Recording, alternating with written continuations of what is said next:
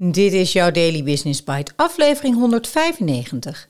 Deel 2 van Anne Jaken. Stoppen bedrijven met groeien, dan is recruitment ook niet meer nodig. Door Joost de Ruiter op werfn.nl. Als HR dus niet kan, maar marketing ook niet, wie moet dan zorgen voor een goed employer brand? Je luistert naar Daily Business Bites met Marja Den Braber, waarin ze voor jou de beste artikelen over persoonlijke ontwikkeling en ondernemen selecteert en voorleest. Elke dag in minder dan 10 minuten. Een derde partij, intern of extern. En die partij moet zich realiseren dat één boodschap niet genoeg is. Ze moeten voor meerdere employer brands zorgen. Ga maar na. Mensen die je nodig hebt voor op je winkelvloer slaan aan op iets anders dan mensen die je nodig hebt voor in je e-commerce. Om over de potentiële kandidaten voor op je payroll-afdeling nog maar te zwijgen.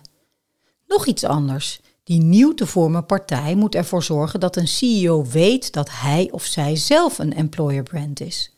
Tegenwoordig willen mensen namelijk niet meer voor bedrijven werken, ze willen voor mensen werken.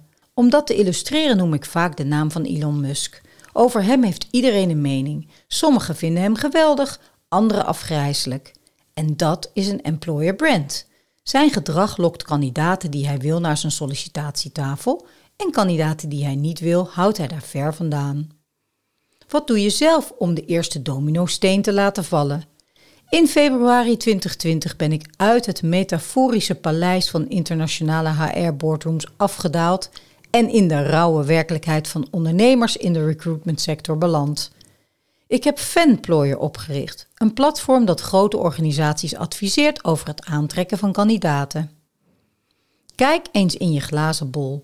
Hoe ziet in de perfecte wereld het sollicitatieproces van de toekomst eruit? Voor mij is die perfect als je 24/7 kunt solliciteren. En als je, zodra je op een knop drukt, een weliswaar geautomatiseerde, maar toch ook persoonlijke experience voorgeschoteld krijgt. Stel je voor, de 37-jarige Tom solliciteert op een functie als IT'er. Een beetje stereotype, ik weet het.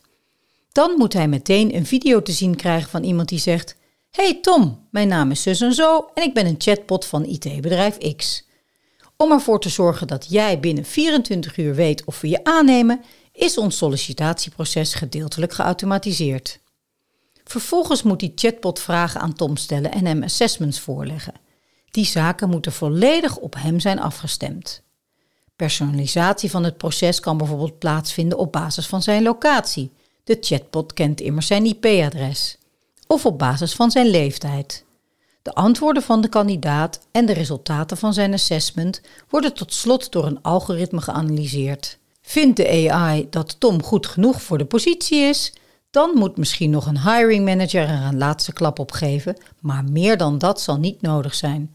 En voilà, Tom heeft 24 uur nadat hij op de sollicitatieknop drukte een baan. Of hij weet dat hij verder moet zoeken.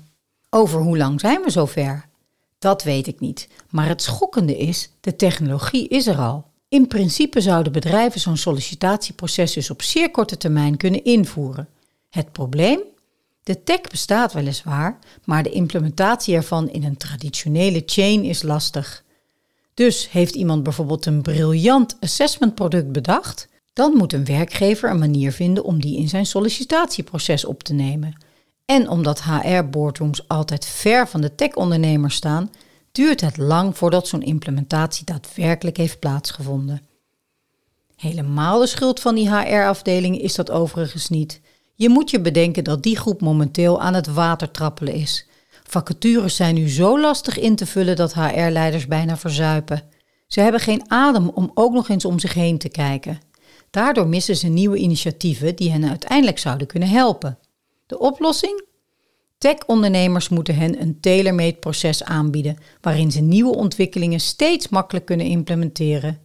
Zo'n kant-en-klaar op te leveren chain, dat is de code die we moeten kraken. Lukt dat?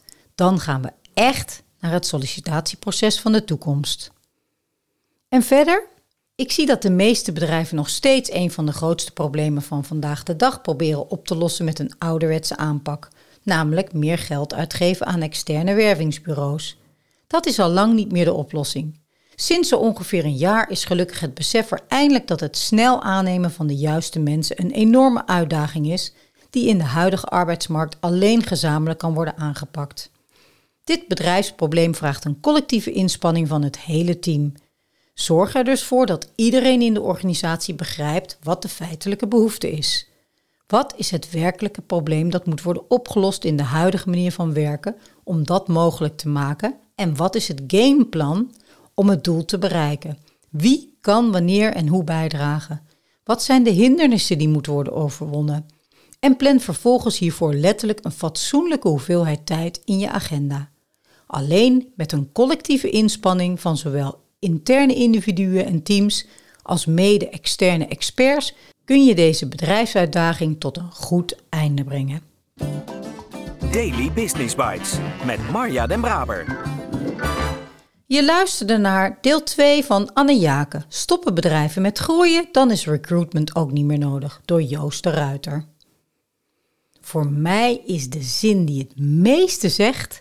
In februari 2020 ben ik uit het metaforische paleis van internationale HR-boardrooms afgedaald en in de rauwe werkelijkheid van ondernemers in de recruitmentsector beland. Van het paleis in de rauwe werkelijkheid. Zelfs voor Anne. Hoe gaat Tech HR bereiken? Hoe gaan zij samenwerken? Wat is nodig om de beschreven vijf revoluties aan te gaan? Zijn er meer Annes nodig? Annes als ondernemer of een start-up die de tech naar HR kan brengen en die dus ook weten hoe ze dat paleis moeten binnenkomen. Of die weet hoe tech in een traditioneel systeem geïmplementeerd kan worden.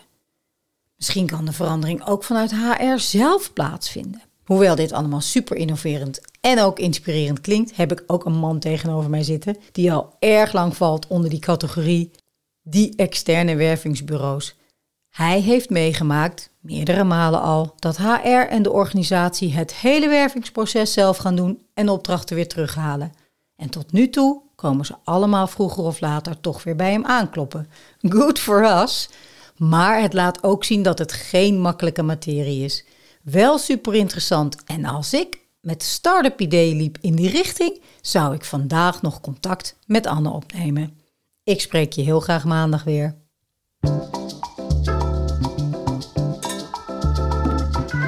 Dit was Daily Business Bites. Wil je vaker voorgelezen worden? Abonneer je dan op de podcast in je favoriete podcast-app. Meer weten? Klik op de links in de show notes.